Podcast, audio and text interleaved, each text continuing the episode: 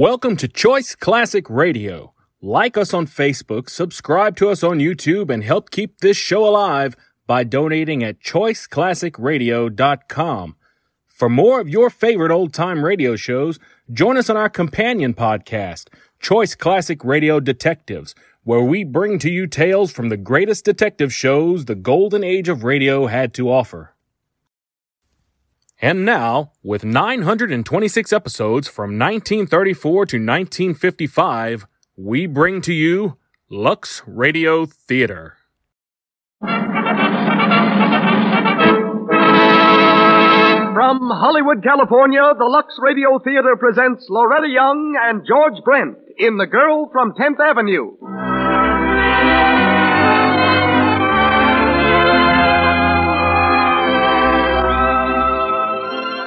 Lux presents Hollywood. Once again, ladies and gentlemen, welcome to the Lux Radio Theater, the theater made possible by your loyal purchases of those fine products, Lux Toilet Soap and Lux Flakes. Tonight, Loretta Young and George Brent bring you a play of strange romance, a drama of clashing environments, the love story of a girl who lived on the wrong side of the tracks, and of a man whose wealth and social position stood between them. As special guest, our program also features Mrs. Emily Post, the most famous authority in the world on etiquette. Louis Silvers conducts our orchestra. And now, your host, the producer of the Lux Radio Theater. Ladies and gentlemen, Mr. Cecil B. DeMille.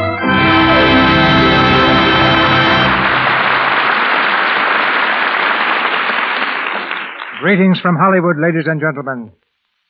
Three years ago, when I made The Crusades, Loretta Young was starred as Berengaria, not the ocean liner, but Berengaria, wife of Richard the Lionheart, the only queen of England who never set foot on English soil.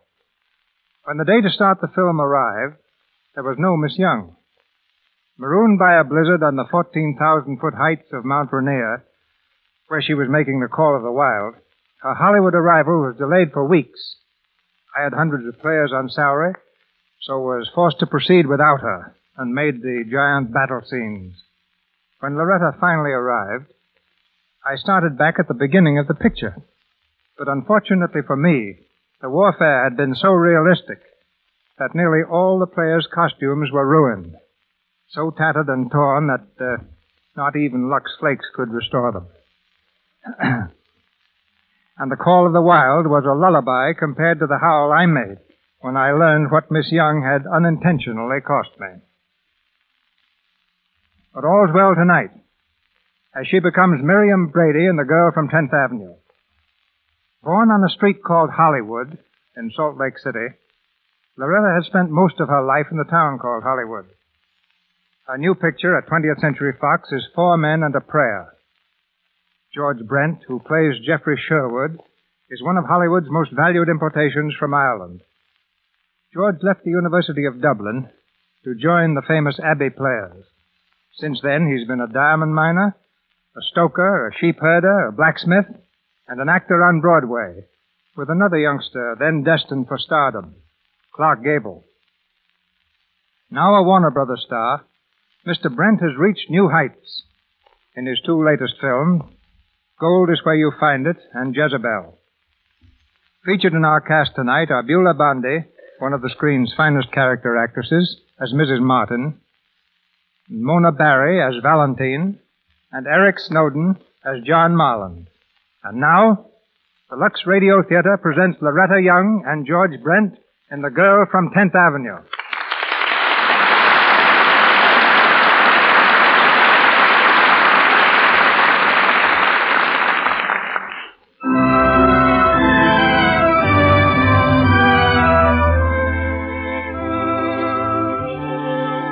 Invitation has been issued to the socially prominent of New York City.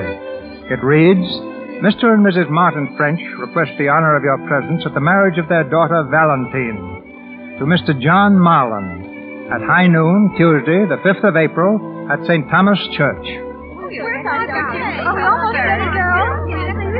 Uh, get in line. Let me look at you, Valentine. Oh, you make a lovely bride, my dear. Thank you, Father. I'll second that motion. So will I. Oh, Tony, you. How are you, Val? What are you two doing back here? We're going to start in a We minute. wouldn't miss a word of it. Best wishes, Val, and a lot of happiness. John Marland's a lucky guy. Oh, thank you, Tony.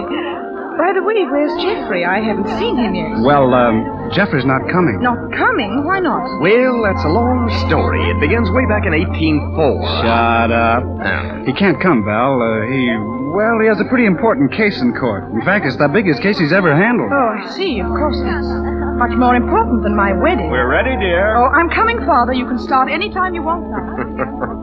I think Miss French is sore about something. Yeah, wouldn't she just love to have Jeff here? Then she could twist that knife she put in his back. Well, he isn't the first guy to get jilted. Hmm, did you try to reach him? I've been trying for a week. His butler doesn't know where he is. His office hasn't seen him for a month. He's on a case, all right. Bottle number 12. Open the door.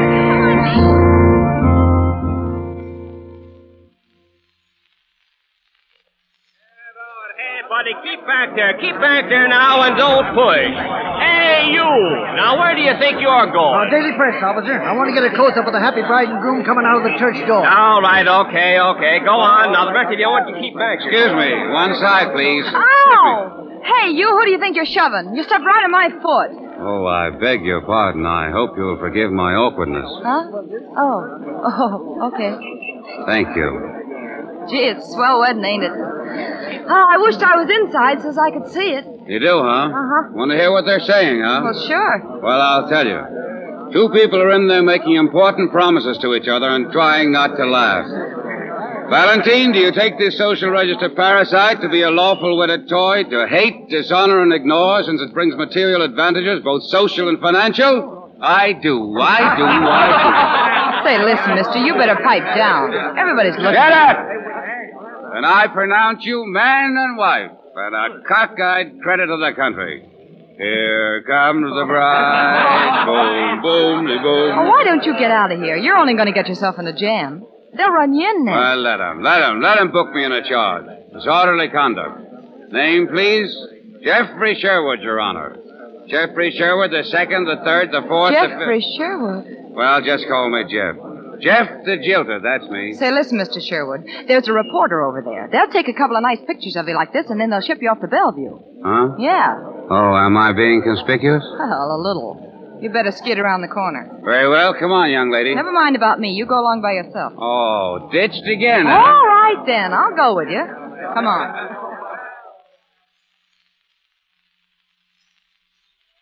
Boom, boom, de boom, boom, boom, de boom. Hey, haven't you Boom, boomed about enough of that? Well, oh, oh, do you mind? Looking like a darn fool? Yes, I do. Well, did the lady walking up the center aisle of that church look like a darn fool? Why should she? Exactly. She paraded up the center aisle with a man she didn't love. Now you're parading with a man you don't love. Very funny. Yeah, I'm doubled over. Yeah. Come on. Wh- Where are we going now? We're going to get you something to eat. I suppose you remember how to eat. Uh huh. Vaguely, yeah.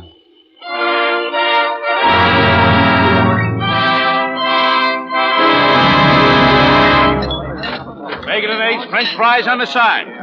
Well, how do you feel now? I feel thirsty. Waiter, Yep, uh-huh. One quart of champagne and two glasses. Champagne? Say, where do you think you are, buddy? We ain't got that stuff. All right, all right. Send out and get it. No, oh, waiter, waiter, forget it, will you? Listen, Mr. Sherwood, I'm not celebrating with you. Why not? I'm going to drop you at a Turkish bath. You need to steam and sleep. Fine, so I can wake up around midnight and think. Oh, you got to snap out of it sometime. Sure, I'm going to snap out of it right now. You and I are going places, Mary. Well, I am. I'm going to work. Work. Believe it or not, I do. This is my lunch hour. You're using it up. Say, I think I'll let you buy my lunch. Oh, you're a model, huh? Don't be funny. I sew on labels at three dollars a day. Well, you need a vacation. I'll get plenty starting Saturday. They're laying a bunch of us off then. All right, starting right now, you're sewing labels on me until Saturday. Yeah, hey, wait a minute. Hey, here's a hundred dollars for a beginner, and there's plenty more where that came from. I was waiting for something like that. Well, you can keep your money, Mr. Sherwood, and I'll buy my own lunch. Here, here, now wait a minute, please. Please, I didn't mean anything by it. I now please sit down. I I just thought I could help you, that's all. Well, you don't need to. I'm pretty good at taking care of myself. Well, I wish you'd pass the secret along to me. You could use it all right. Say, how could you let a girl get you down like this anyway? I only know it can be done. Yeah. But you'll stick with me, won't you? You see? See, I don't want to be alone. For a while, anyway. Okay, I'll stick. Good girl.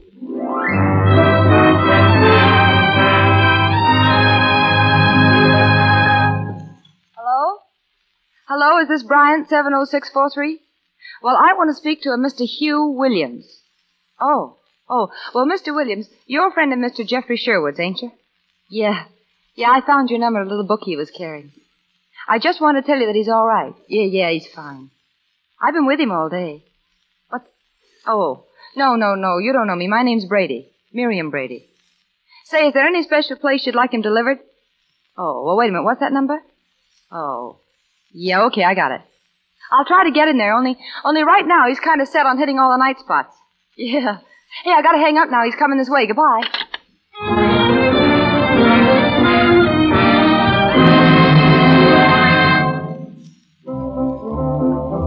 Circus, the Black Cat, the Half Moon Club, and the Hotsy Totsy Club. Four more and we'll set a record. One more, and I'm taking you home. Ah, deserter, eh? You can't take it, huh? Well, sure I can, but don't you see it's... Hello, Jeff. What?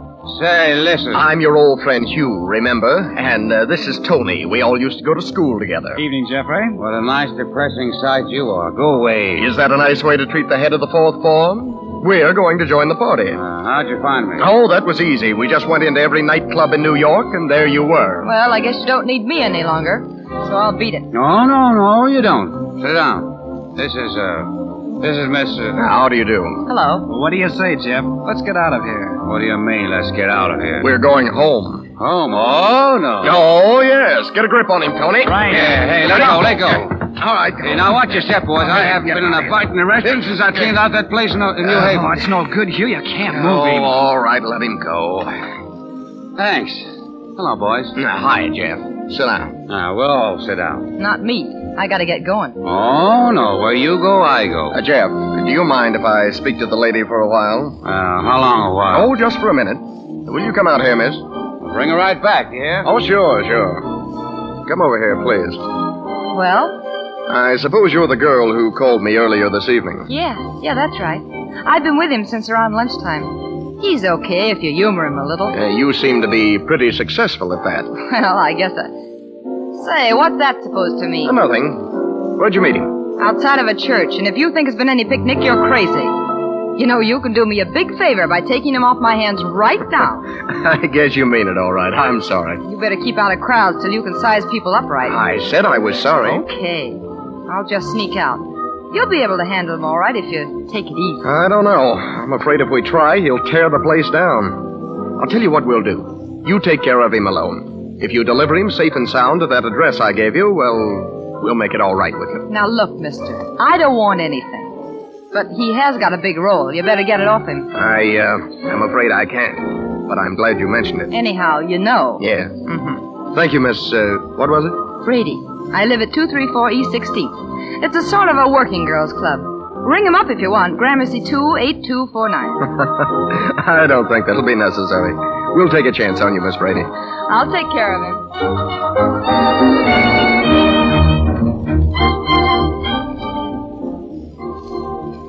Well, what do you say now? Ain't it about time he was leaving? Now, why don't you stop? You're getting to talk like my friends. Oh, I was only thinking of you, mister. I'm having a grand time. That's the girl. Gee, I never expected to find myself in a joint like this. You've been mighty sweet, Miriam. Keep me from going crazy all day. Oh, that's all right, Jeff. I, uh, I can call you Jeff, can I? Sure. What time is it? Oh, now, please. Yeah, the boat left the dock a half an hour ago. They're on it now. Valentine French and John. Oh, look, let's dance, huh? What do you say? She's alone with him. Oh, don't, will you? You've been getting along swell up until now. Now, don't go to pieces. Why?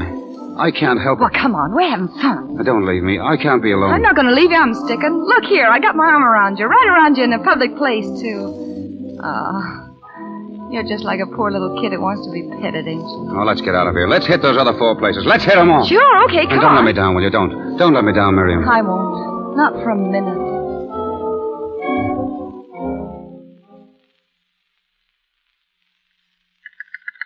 Hello? Hello? Good morning, sir. Desk clerk. Yeah, well, uh, what I want to know is what desk clerk? Where am I? You're in the Lakewood Hotel, sir. Well, that's very interesting. I don't suppose you could tell me how I got here, could you? Yes, sir. You came late last night. Your wife brought you, sir. My wife? What, did you say my wife? Yes, sir. She brought you about three o'clock. Good morning. Uh, come in, please. Uh-huh. Come over here. What happened last night? Did I marry you? Yes. Oh, the end of a perfect day. Oh, I tried to talk you out of it. Honest, I did. But you kept insisting, and well, I, I, I guess I was sort of crazy last night too. Well, that's fine. Oh, I'm sorry. But you'll find the marriage license on the dresser, and and there's a note I wrote to you this morning. Note. Yeah, it, it just says that last night when you married me, you didn't know what you was doing, and so I give up all claims to you. Gee, you're a lawyer. You can get an annulment, can't you? Yeah, I guess so. And and your money's under the pillow. We didn't blow so much. I let you hand the court clerk twenty-five dollars because you got him up at two in the morning. You wanted to give him a hundred, and the taxi driver got ten for being a witness, and the taxi bill was sixteen fifty. And oh well, here you better count. Yeah, well, let's avoid mathematics for a while, shall we? Oh, I'm sorry, Mr. Sherwood. And uh, if you'll study our marriage license, you'll discover that my first name is Jeffrey. Oh, well, I I brought you some orange juice. Here, you better drink it. Oh, thank you. you've certainly been taking excellent care of me, Marion. Well, you needn't rub it in. Get rid of me any way you like. I don't want anything. Here, I don't even want this thing. Did I buy you a wedding ring? Yeah, from the court clerk. He keeps them for suckers like you. Oh. Well, would you mind saving it? It's valuable as evidence. No, I don't want any hold on you. Well, then why did you go to all the trouble of marrying me? I told you I was crazy. Felt sorry for you. Yeah, I'm beginning to remember. Gee, you were getting awful, brooding about those two on the boat. You said only I could keep it off your mind. And you kept begging me to stick to you, and well, I, I got the dumb idea that you really needed me. So when you asked me to marry you, it sounded swell. And when we got here, you you fell asleep crying in my arms. Well, I guess all I can say is I, I'm sorry. Why, you probably kept me out of the river last night. Not that it makes much difference. Well, you don't have to talk like that. This'll all be washed up in a few weeks. You'll have forgotten her, and, and me too. I won't bother you. You better go back to New York where your friends can look after you. You go if you like. I'll be quite comfortable here. Oh, I get it. You want to stay here alone so you can carry on the way you did yesterday. Oh, I'd be delighted to Yeah. have you with me, but but you'd be better off not. Uh, the day after tomorrow, you call on Mr. Howard Case, New York City Bank. He'll have something for you. I told you I didn't want anything. This is the first time I've seen you as yourself, Mr. Sherwood, and now I can tell you. You can't take it. I'm afraid I can't, so why bother? Oh, no, I didn't mean that. Y- your nerves are all shot. You'd see it different. Get yourself into some kind of shape, and you'll realize you never really loved that Valentine Uh, Dane. now, take Why, it easy. listen, you were crying on my shoulder last night, but you didn't know what you were crying about, and that's straight. Well, you didn't know what you were crying for. You'd forgotten her. So what? Well, keep on crying if it makes you feel better. You'll come out of it. Cry all you want to. On your shoulder? Sure, if you like. Oh, I'll stay with you till till you get normal again. Well, what makes you think I ever want to be normal again? Well, you can give yourself a chance, can't you? Listen, listen, I'll tell you what. Let's get on a bus or something and, and go up to the Adirondacks. Oh, gee, it'd be swell up there now. We could get a cabin somewhere. Maybe on a lake. We could cook our own meals and I wouldn't bother you. And in a few weeks you'd be a new man. Then what? Well, then goodbye, same as here. Oh, I couldn't do that. But why not? Well, because it isn't fair to you. Well, don't worry about me. Tell me honestly. Huh? Do you like me? Well, I suppose I like you a little or I, I wouldn't want to help you. Well, you're my wife, remember? Yeah. For a while, anyway. I'll stay with you while you need me, and and then we quit. Friends. All right, I'll do it. and I think it's pretty swell of you, too. And you won't regret it, Miriam. no, I won't. I'm sure I won't.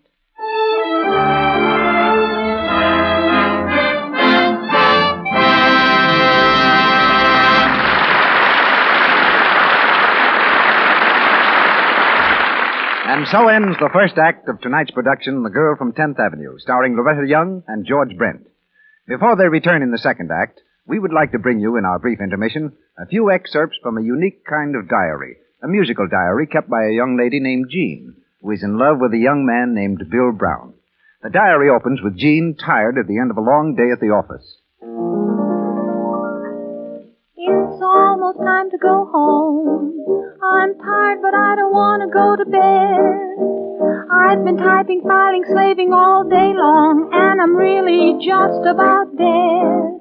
But Bill is coming up tonight. Lucky I know what to do. A Lux toilet soap bath will set me right. Make me feel as good as new. An hour or so has elapsed, and Jean sings another song as she dresses after her bath, getting ready to go out with Bill. Hi ho, hi ho, it sure is good to know you're fresh and sweet from head to toe. Hi ho, hi ho, hi ho, hi ho, hi ho. With Lux, it's just a snap. My Lux so fast beats a beauty nap. Hi ho, hi ho. Jean is singing the last song after she's returned from her date with Bill and is getting ready to go to bed. I clean my face so thoroughly. No cosmetic skin for me. I use Lux toilet soap and then put out the lights and go to sleep. Active lather always scores. No danger then of choking pores. I use Lux toilet soap and then put out the lights and go to sleep. Bill asked me to be Mrs. Brown. He said he thought I was perfection. I laughed but did not turn him down. I owe my thanks to my complexion, so Mrs. Brown will also be careful of her skin and she will use Lux toilet soap and then put out the lights and go to sleep. Well, you've all guessed by this time that Jean is one of those clever girls who follow the lead of nine out of ten Hollywood stars. These smart girls use Lux toilet soap to protect their complexion, to guard against the choked pores that cause dullness, tiny blemishes, enlarged pores, cosmetic skin. They use this fine complexion soap as a bath soap, too, because its active lather ensures daintiness, leaves skin really fresh, delicately fragrant. Our producer, Mr. DeMille. We continue with The Girl from 10th Avenue, starring Loretta Young and George Brent, with Beulah Bondi and Mona Barrie.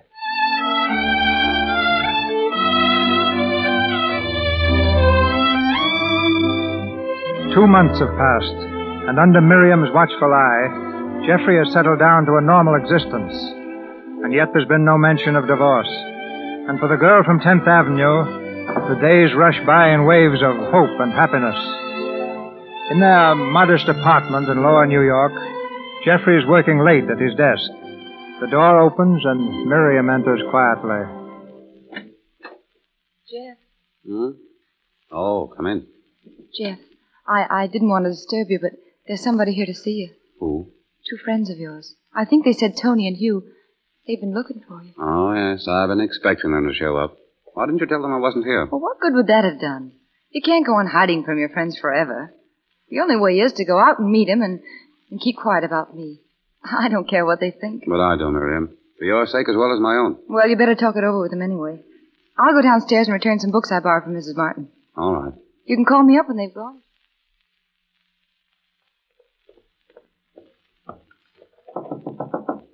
Come in. Good evening, Mrs. Martin. Well, hello, darling. Mrs. Martin, I was wondering, uh, can I visit with you while Jeffrey sees his friend? May you? Oh, of course you may. That's right, may I? I always forget. Sit down, Miriam. Thanks. Oh, and I uh, I brought the check for the rent too. Oh, there wasn't any hurry about that. And and here's some books you lent me. Gee, they were swell. Swell. Oh, I mean splendid. That's better, dear. Much better. Ah, you are sweet, Mrs. Martin. Lending me books and watching my speech for me. Gee, it can't be much fun for you. Oh, I'll have my fun all right. I'll have it the day that husband of yours wakes up and realizes that he can take you anywhere without diluting that blue blood of his. I guess that'll be never. It'll be sooner than you think. You're very pretty, Miriam. And you can wear clothes. That's one thing I learned in the theater. Clothes. I'll never forget that little third act ensemble I wore in the last show. It was a green, uh, or was it blue? Well, anyway, it had a little, um, Miriam.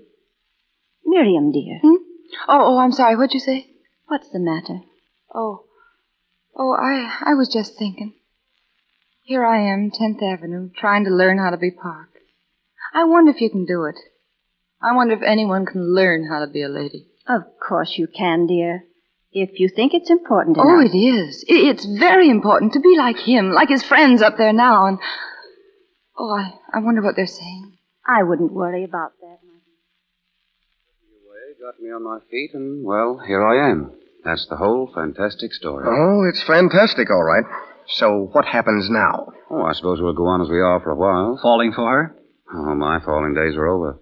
But she's amusing. She keeps my feet on the ground. Suppose I'd be under the daisies by now if it weren't for her. Gratitude.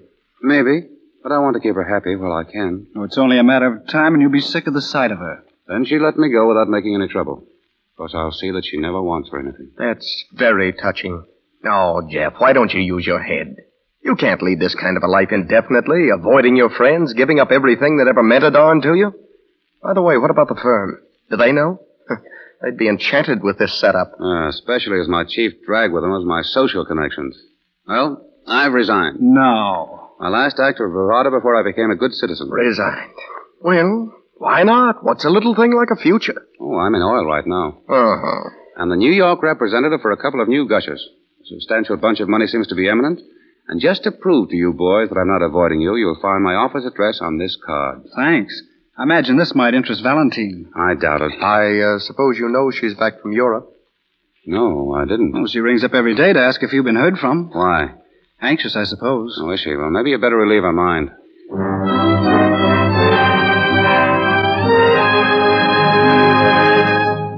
You can get those letters off this afternoon, Miss Mansfield. Yes, sir. Well, Miriam, you won't step out to lunch with me? Nope. I think a man's business hours should be his business hours, and his wife shouldn't butt in. Uh, intrude. Yes, I know, but when she brings his rubbers downtown because it looks like rain, I think she rates her lunch. Do you really? hmm All right, where shall we go? The Waldorf or the Ritz? Well, I uh, haven't got much time, Miriam. I, uh, all right, take you up on that. Oh, don't worry, Jeff. I was only kidding. Make it Belmont Park some Saturday, huh? And watch me knock 'em over. All right, next Saturday. It's a date. Just watch me strut across that lawn. Well, who is that ravishing brunette with Sherwood? well, I never saw her before, but I do admire him as taste in women. Oh, rather. Yes, Miss Mansfield. Mrs. Marland to see you, sir. Mrs. Oh. I'll uh, see her in just a moment. Yes, sir. I, uh, I read in the paper where she got back from Europe. Well, I'll be going. Oh, that's not necessary. Why, she's here to see you. You don't want to put me on exhibition. Ah, Miriam, don't talk like Oh, that. I didn't mean to crack. I, I just meant if I'm not here, it'll be more comfortable all around. I'll go out through the other office. Goodbye, Jim. Yes, Mr. Sherwood? Show Mrs. Marland in. Yes, sir. Come in, Valentine. How are you, Jeff? Surprised to see me? Yes? Well, I knew we were bound to meet somewhere sooner or later. I thought it best to do it this way. I don't see why we're bound to meet. Well, we have so many mutual friends. I never see them now. Did you drop them all? Most of them completely. Oh, I'm sorry. They were so fond of you. I, um, I heard of your marriage. Is that why you dropped us? Not altogether, although my wife isn't a society girl. No, so I heard. But there's no reason why you shouldn't see us. It's a pity to lose one's friends. Valentine, I wish you hadn't come here. It's no satisfaction to either of us to meet like this. You're very practical. Well, so were you when you married Marland. You're bitter, aren't you, Jeff? I. I don't suppose it would do any good to tell you I, I've been unhappy too.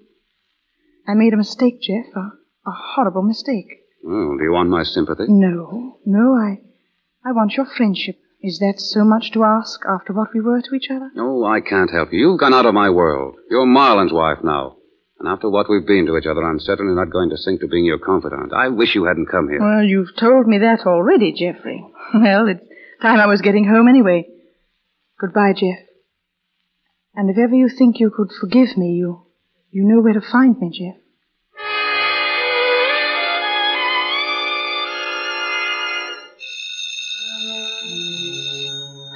Hello? Is Mrs. Jeffrey Sherwood there, please? This is Mrs. Sherwood speaking. Mrs. Sherwood, this is John Marland.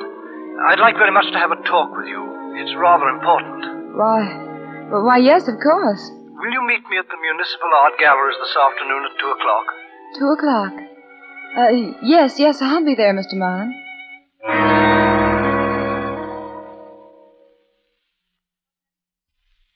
Sorry, Mr. Marland. I didn't know that you and your wife were separated.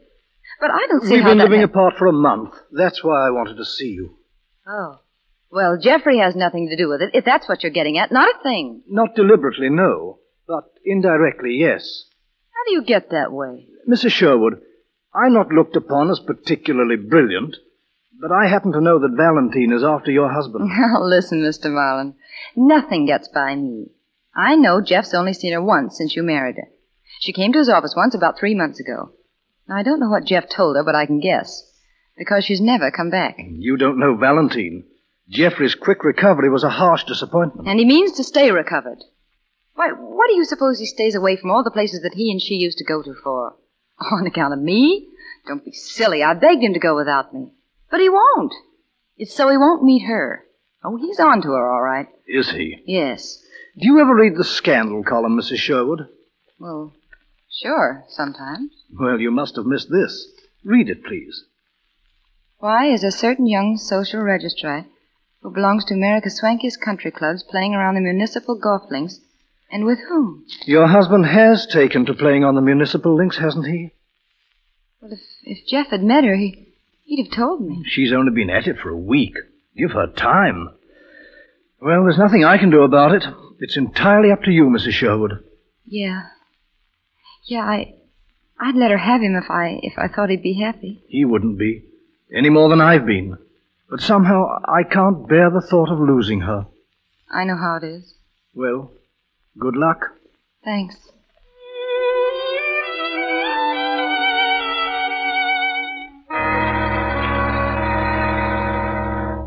Want some more coffee, Jeff? No, thanks. You're very quiet this evening. Tired? Yeah, a little. You haven't said much yourself. Did you play golf today? Yes. Oh. What did you do? Oh, I, uh, I went to see an art exhibition. My, you're getting to be quite a highbrow, aren't you? yes. Uh, Jeff, Yeah? did you know that Valentine and John Marland have separated? Why, uh, yes, I did hear something about it. You've been seeing her, haven't you, Jeff?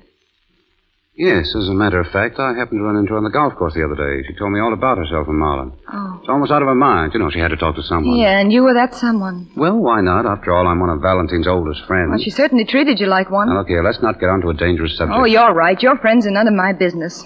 But when it comes to that woman, I can't take it. Now, listen, Miriam, you and I might as well understand each other right now. Yeah? I'm going to call on Valentine tonight. She's pretty much alone in this row with Marland. She's asked me for advice, and, well, the least I can do is give her what little help I can. But her husband loves her, Jeff. Hmm, perhaps. Do you? Now, Miriam, up until now, we've kept away from this subject very nicely. But she's no good. She's a heel. Why, what did she do to you? She left you in the gutter, and because I picked you up, made a man out of you, she can't bear to keep her hands off of you. Why, she's nothing but a Good dirty... night, Miriam. Jeff! Jeff, wait a minute. Jeff, come back, please. Yes, Miriam? Oh, Jeff, I'm sorry. Really, I am. I... It's all right, Miriam. Oh, I'm so sorry.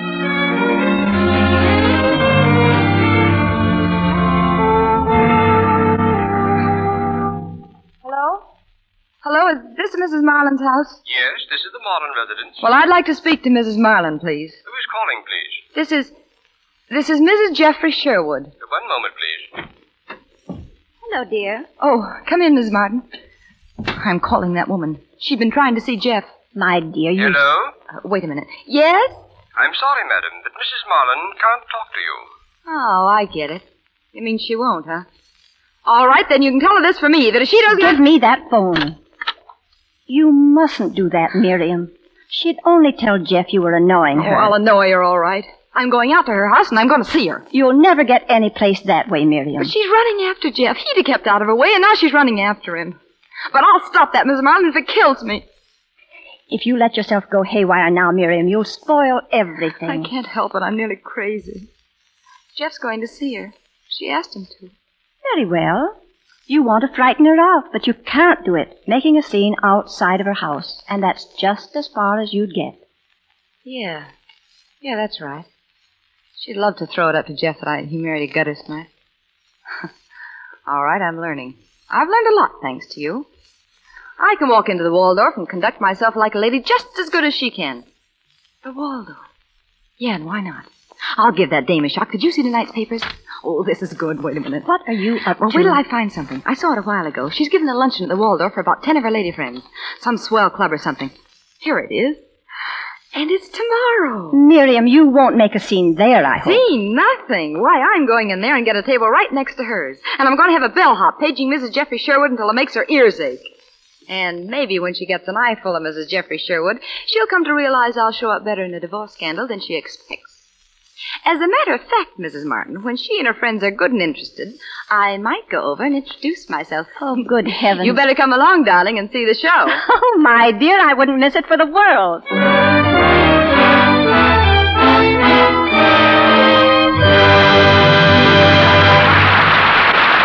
Pause for station identification.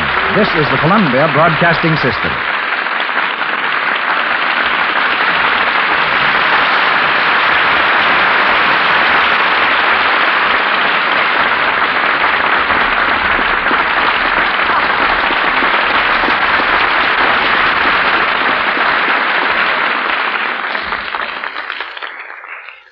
Loretta Young, George Brent, and our all-star cast have concluded the second act of The Girl from 10th Avenue.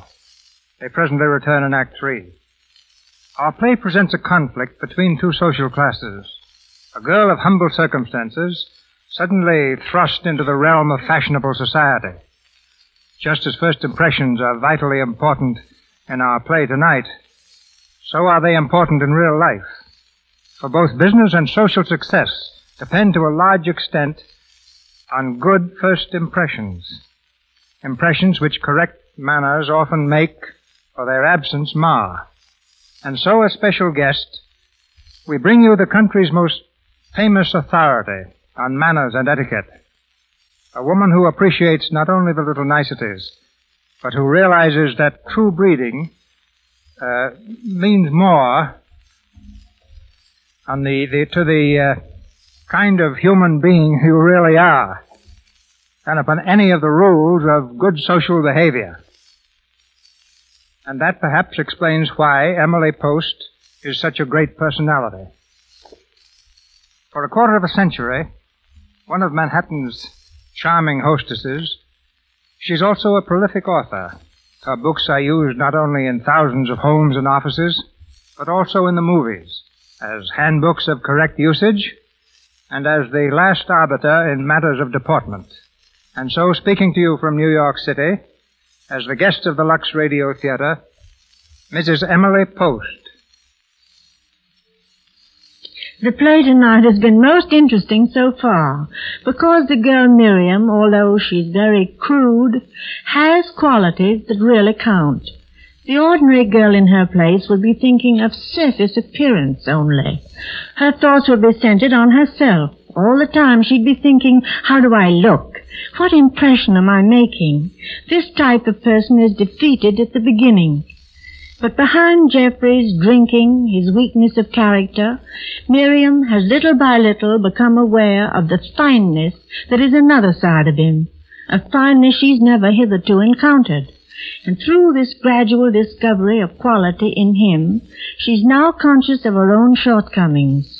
Her deepening love for him is impelling her not only to make him the man he's capable of being, but into her own heart comes a longing to bridge the wide difference between her own lack of social advantages and those which have always been his. The question is, can she do this? I'm very anxious to hear the rest of the play to see how the problem is solved. Because in generations past, a girl in such a situation in real life would have found herself facing an absolutely insurmountable barrier. But today, it's what you are, what you yourself have done, and all the greater credit to you who have gone far by your own effort. In the play, Miriam has made an almost superhuman effort to understand the mind and heart and point of view of this man she loves. And every effort she puts forth can be likened to a shoot sent upward by a growing plant whose roots at the same time go down deeper and deeper into the earth. If she were content to learn a smattering of the merely surface rules of etiquette, but to feel nothing of the motives beneath them, if she were thinking only of outward appearance, she would never be able to achieve success or the awareness of true value, which is always a hallmark of a person of quality. Well, Mrs. Post, that is very encouraging indeed. But I wonder if you would give us just a few details of the most common faults in etiquette. If you mean rudeness, there are two. The great American rudeness is the discourtesy of the hostess who serves herself first. After all, the dish of honor has been prepared for the guest of honor and not for the hostess to gouge a hole out of it herself. And the little American rudeness is putting Mrs. before your signature at the end of a letter. This is the same as saying, my social position is higher than yours. Thank you, Mrs. Post. Thank you. I've loved being on this program. You know, I always listen to it. And you know, Mr. DeMille, Lux has been in daily use in my own house for many, many years.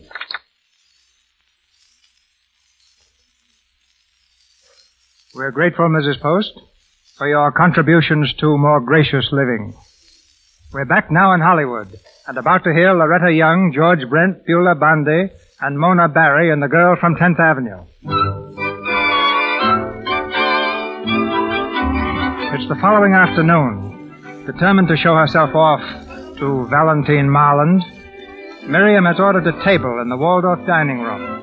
A table just across the aisle from Valentine's luncheon party. The girl from 10th Avenue is very much the lady as she makes her entrance with Mrs. Martin. Two, madame. Yes, two, please. We've ordered a table. Mrs. Jeffrey Sherwood is the name. Yes, madame. This way, please. Head way up, darling, and walk slowly. How's this? Splendid. hey, there she is. Don't nudge, darling. Where? There. Right over there near the palm. See her? She's the one with the awful hat. yes, I see her. Oh, oh, I guess this is the table you ordered, huh? But it's behind her. I ought to be facing her. All the better. Tell the waiter it won't do. Oh. And be sure she hears you. Ah. Raise your voice, but just enough. and watch your grammar. A couple of them are looking at us now. What an entrance. Halfway across the room. Why, Mrs. Martin, there's a man who wants to bow to you. Where? Oh, oh, just a Belmont tout. Ritzin. Right here, madame. Go ahead, darling. Here? You mean this is the table? Yes, madame. Oh, but I've no intention of sitting behind this pillar. I said I wanted a very good table. But, madame, I thought- telephoned this morning. Mrs. Jeffrey Sherwood. Sorry, Mrs. Sherwood. Perhaps if I could move the table. Yes, do, please, by all means. Put it on the other side of this party. There seems to be room. At once, madame. Emil, Jack, move the table for Mrs. Sherwood. Thank you very much. Not at all, Mrs. Sherwood. there. Will you be seated? Emil, the menu. Any luck yet? I don't know. She glanced over here once. Oh, she's looking now. Quick. Wave at someone across the room. Uh, hello? Hello? Oh. Oh. What's the matter? Miriam. What, what? Oh, you would pick an acquitted murderess. Oh. Oh, well, dear. Never mind. Just make conversation and get your name into Yeah, it. yeah, well, don't worry about that. Well, here we go. Oh, it was very amusing, Mrs. Martin. Was it, my dear? Yes, you see, we met on Fifth Avenue just the other day, and he said to me, Why, Mrs. Sherwood, how do you do? oh, my dear, then he knew you were married. Of course, darling. Why else would he have called me Mrs. Sherwood? she got it that time. Valentine? Hmm. Yes. She's looking over this way. Yeah, I see her. And now that I'm getting a good look at her, she's not so hot. Oh, mind your expressions, darling. We'll just sit here quietly and uh, give her a very bad half hour. Uh, she's impressed, all right. She knows now she's not taking on any tramp. Oh, darling, you're under a terrific strain, so do confine yourself solely to pantomime. I'd love to sock her on that stuck-up nose of hers. Look at her giving me the dagger eye. what a washout that one is. Stop glaring at her like that. I can't help it when I think of Jeff going to see her. You're to frighten her off by appearing superior to it all, isn't that the idea? Well, I'm not feeling like Well, that. you must feel it to look it. You must submerge yourself in the part. Now ah. remember, you're a lady well bred and refined. Yes, I'll remember. And since I've listened to those dames chatter, I think I can mix in all right. Oh, oh no, no, you couldn't. Listen, I can crack back at anything she could say to me. I'm going over and introduce oh, myself. Oh, Miriam, for heaven's sake, don't make a scene. Now listen, I can be just as Park Avenue as the rest of them. Well, my husband has dieted and exercised until it's pathetic, but it hasn't made the slightest effect, so of course it must be glandular. How do you do, Mrs. Marland? oh, I beg your pardon. I, I don't think we've met. No, we haven't. I'm introducing myself. I'm Mrs. Jeffrey Sherwood. Oh, are you really? I thought since you and Jeff were such good friends, we ought to know each other. Indeed. Yes. Well, perhaps you are not aware this is a private party, oh, Mrs. Sherwood. I think it's delightful. Waiter, bring me a chair, will you? Will you go away, please? Here you are, madam. Thank you. This is the most preposterous thing I've ever heard If you'd of. talked to me on the phone last night, I wouldn't have come here. But I'm curious to know what you want of my husband after you threw him in the gutter for a richer man. Would you mind telling me? Well, I'll have to go, I'm afraid. If you do, my dear, I'll put this grapefruit smack in your face. Oh. You know, I'm awfully sorry I had to say that to you, but you're not sport enough to talk to me, and so I've got to make you. You know, when you got through with Jeff, he was ready to jump in the river. You'd probably have felt flattered if he had. Well, I put him on his feet again. Now, is there any reason why you can't leave him alone? Perhaps he feels he belongs among his own kind of people, my dear. When Jeff feels that way, he can go, and he knows it. But I don't intend to have him stolen from me, and especially by you. You haven't the slightest idea what you're talking about. Oh, yes, I have. He wouldn't have gone near you of his own accord. You looked him up, and then you played on his sympathy. Why, you miserable little street You need his help, do you? Because that good-natured husband of yours, whose money you're spending, abuses you? Why, you horrid little blackmailing. You wouldn't like I'd to throw like- grapefruit, would oh, you? Oh, oh, oh, oh, oh you miss me, darling. You know, sometimes I do that, but I have a much better aim. Good afternoon, ladies.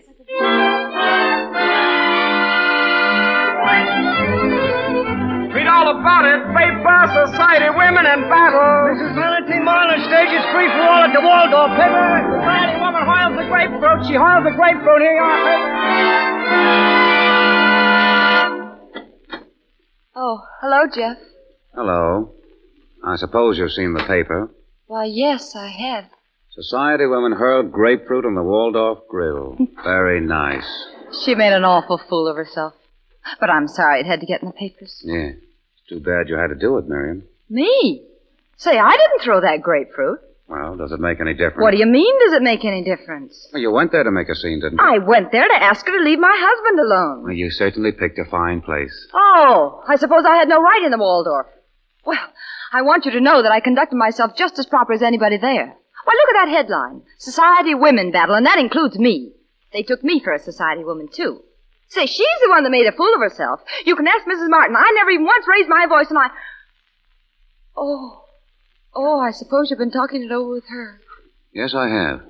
Well, aren't you going to hear my side of it? I think you ought to before you get sore. I'm not sore, Miriam. I've thought this thing over very carefully. Yeah, yeah, with her. Well, I can't see that that matters. You talked me over with her as if I was some sort of a freak in a sideshow. Well, how about talking her over with me? I might give you a few tips, too. No, but I'm in the wrong class, even if I don't sling grapefruit at people in public. Do you think that's fair, Jeff? Why don't you hear my side of it? I do, Miriam. I'm not blaming you for what happened this afternoon. I only wanted to ask her to leave you alone. Because I love you so much, and you are mine in a way. I'm trying to tell you that I blame myself for everything. I did a very cruel thing in ever letting you come into this bargain. My mind was numb, or I would have sent you away that morning. Yeah, and finished up in the morgue. To save hurting you like this, I wish I had. Oh. So, so you're through with me, huh? Oh, don't put it that way. We both knew it had to come sometime. I, I guess I forgot. Miriam, there's no other way out for either of us. We're too far apart in every way. You let me go on loving you more and more. Yes, I know. I couldn't bring myself to hurt you. I have a very deep affection for you, and, and I always will have. But six months or a year from now, you'll realize that this is the thing to do. Of course, you'll always be provided for, but, but even with that, I know that I can never repay you. I'm terribly sorry. I'm going over to the club for the time being. Oh, you'll move out to the club like the perfect gentleman. Well, why don't you throw me out tonight?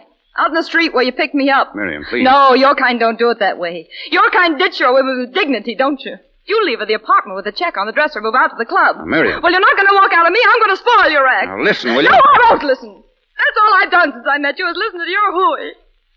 And now I ate it up, and for what? So maybe I got to be taken out to the Waldorf for lunch. To make myself fit to a, with a cut-rate gigolo like you. And that's what you are at heart, a gigolo. You don't take money from women, but you take something better. Something you haven't got, and that's nerve. Why, you can't even stand on your own feet. The minute a woman steps out from under you, you flop in the mud, and you lay there till another woman comes along and picks you up. And that's what I did. I guess I was lonely and I wanted a little love. I thought you wanted love, too. But you don't know what that means. And now that you're the big, strong, stuffed shirt again, the vulgar little fool who helped you up might cramp your style. He's embarrassed at the way she holds her fork, and so he's taking his topper and his dress suit and he's moving out of the club. Well, get this. You're not working out on me. No heel in the world can do that because I'm working out on you. Miriam!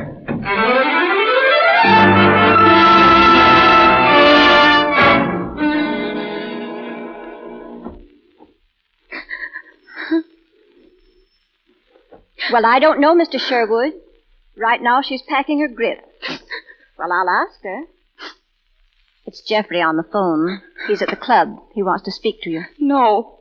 You really ought to, you know. It, it's only fair. I said no. I don't want to talk with him. All right, you little idiot. Hello, Mr. Sherwood. She won't talk to you. Reason? Well, I've reasoned with her till I'm blue in the face, but it's no use. Personally, Mr. Sherwood, I think you spoke your little piece at the wrong time. Good night. Poor boy. He sounded as if he might be drinking. Yeah? Well, she could nurse him out of it this time. On grapefruit juice.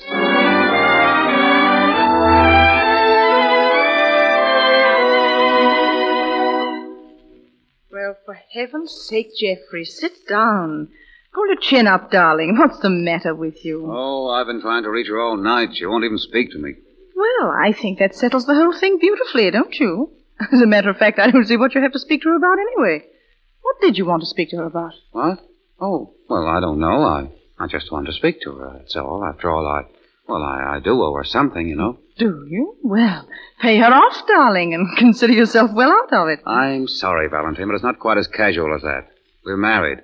Maybe you don't think that's very important. Well, you needn't raise your voice, Jeffrey. Oh, I'm sorry. Oh, darling, what's the matter with us? Why are you letting this thing annoy us? Come here. We're going to be happy, Jeffrey. After all this mix-up, things are going to straighten out at last. She'll get a divorce, and John's going to give me one. He's coming here this evening. He's, uh, uh, what for? Well, talk things over. We have to make a few arrangements. Well, did you tell him I was going to be here? Of course not. Why should I? Well, you knew I was going to be here. Oh, darling, don't be so naive. Poor John, you know, I feel rather sorry for him. but it's rather amusing as a situation, I mean. Yeah, well, Valentine, I don't like this. Why not? Well, because it isn't fair to your husband. John Marland's in love with you, whether you like it or not. I don't see any reason for rubbing his nose in the dust. Well, I think I know how to handle my affairs, Jeffrey. Well, that still doesn't justify the... I'm not in love with my husband. We're making plans to separate. It's no different from what you're doing, from that street gammon. There's all the difference in the world. And don't call her a street gammon. Are you defending her? Yes, I am. You sound as if you're in love with Well, her. Well, I am. What? Uh, well, I said it, didn't I? I mean, you heard me, didn't you? And, uh, I mean, I didn't know it. Well, I am in love with her. Oh, all right then. Go back to her, and I hope she throws you out again. Well, thanks. I'm getting used to it by now. Oh. Up. Oh, oh, sorry, Sherwood. Hello, Marland. Are you in love with your wife? Why, yes. Sorry, old man. Goodbye. Valentine, what? Oh, what did he? John. Valentine, look at me. Oh, John, darling.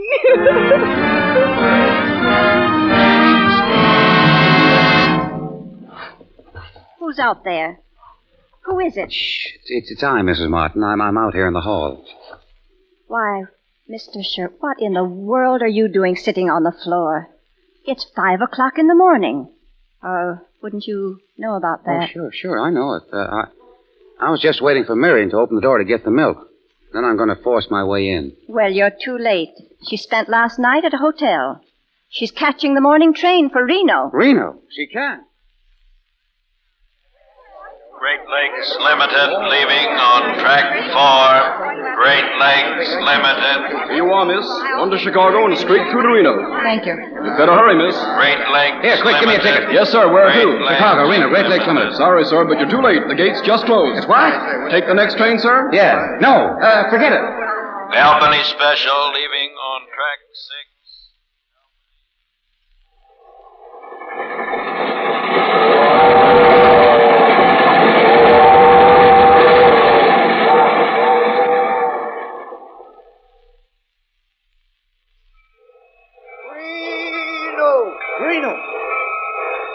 Care your grip, miss? Yes, Hotel Reno, please. And where can I send a wire? Right over there, miss.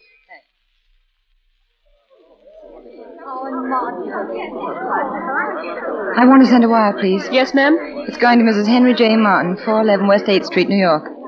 Arrive Reno We'll write tonight. Have you. Have you seen Jeff? Yes, and he's looking splendid. Why, why, why, Jeffrey! Hello, Miriam. Well, well, well, how did you get here? I flew. I've been waiting for you. well, what for? Oh, just to say hello. Well, hello, now goodbye. Yeah, well, I've got a more, lot more than that to say. I've But- got so much to say it'll take the whole trip back. But I'm not going back. Oh, now, Miriam, look, you can't do this to me. I, I need you, Miriam. But you've got Valentine now, Jeff, and I... Yeah, but I haven't. Oh, I suppose she threw you over, huh? Huh? Yeah, that's it. Yeah, that, that, she, she walked out on me Yeah. again. Gone back to her husband. Oh, it's awful. I don't know which way to turn, Miriam. It's awful. Yes, it is. Yeah. Oh, poor Jeff. Yeah, now, now, now, you know, you helped me once. You, Yeah. You've got to help me again, or I'll Yeah. go right into the gutter if you don't. Now, say you'll help me. Oh, me. yes, yes, I'll help you.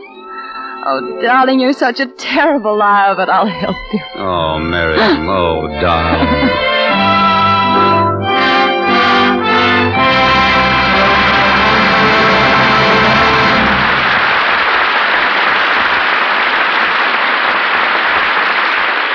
We say goodbye to the girl from 10th Avenue and raise our curtain once again to bring back Loretta Young and George Brent as themselves. Both our stars left studio sound stages to be with us this week. Miss Young is playing the Empress Eugenie in Suez for 20th Century Fox, and Mr. Brent is starring in Racket Busters for Warner Brothers.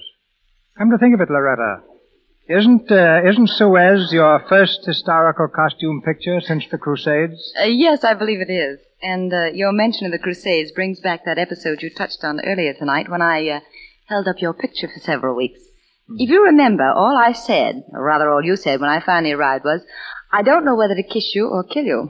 Have you made up your mind yet? Hmm, you're, you're still very much alive, Loretta. and as for the other threat, well, it, it might be kind of rough for you, my lady. Oh? I see you still remember that famous line from the Crusades. Well, what's so famous about that?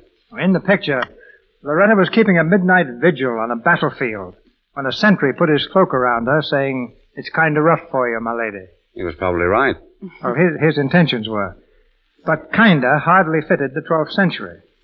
We didn't mind it so much in America, but when we showed the film in England, that speech brought such a laugh we had to cut it out. They tell me the English have adopted the phrase as a slang expression.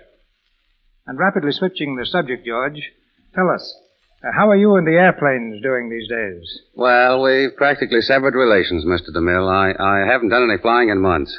Seems the studio would much prefers to see Brent on the ground. but I'm glad you brought up the topic because it gives me a chance to say a word on behalf of Airmail Week. Oh, uh, go ahead. A word very appropriate, George, right now. Well, yesterday was the 20th anniversary of the first airmail route in the world. It ran between New York, Philadelphia, and Washington. And during the next five days, the country is observing National Airmail Week. And so, for the Post Office Department, I'm glad to remind all our listeners that the remarkable developments in the airmail service today place the whole country in what might be called one postal neighborhood. Now, for three cents more, the 3,000 miles across the continent are reduced to almost a local route. And I think that's a pretty remarkable achievement. And we can't say too much for the men who made it possible. And while we're in the boosting mood, Mr. DeMille, I'd like to say something about another national institution, Lux Soap. It's a grand complexion care and one that I use every day when I'm at the studio and at home. There's nothing finer, in my opinion, for a fresh, smooth complexion. I've enjoyed being here tonight tremendously, and to you, Mr. DeMille, and all of our listeners, my thanks and good night. Good night, C.B. Good night, Loretta. Good night.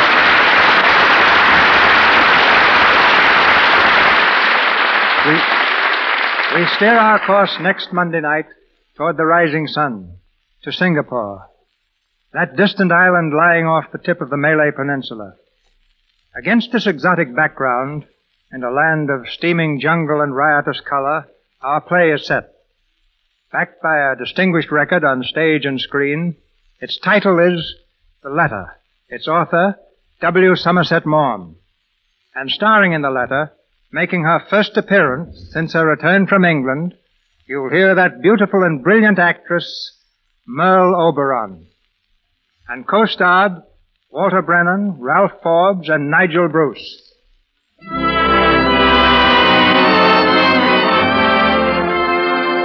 Our sponsors, the makers of Lux Toilet Soap, join me in inviting you to be with us again next Monday night when the Lux Radio Theater presents Merle Oberon, Walter Huston, Ralph Forbes, and Nigel Bruce in The Letter. This is Cecil B. DeMille saying good night to you from Hollywood. Louis Silvers appeared through courtesy of 20th Century Fox Studios, where he directed music for the new Jane Withers film, Rascals. Heard during tonight's performance was Heigh-Ho from Snow White and the Seven Dwarfs. This is the Columbia Broadcasting System.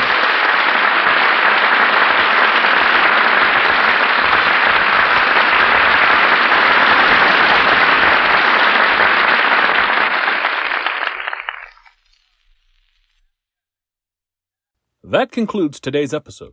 We'd like to thank you and remind you to donate at choiceclassicradio.com. Remember, your donations make episodes like this possible.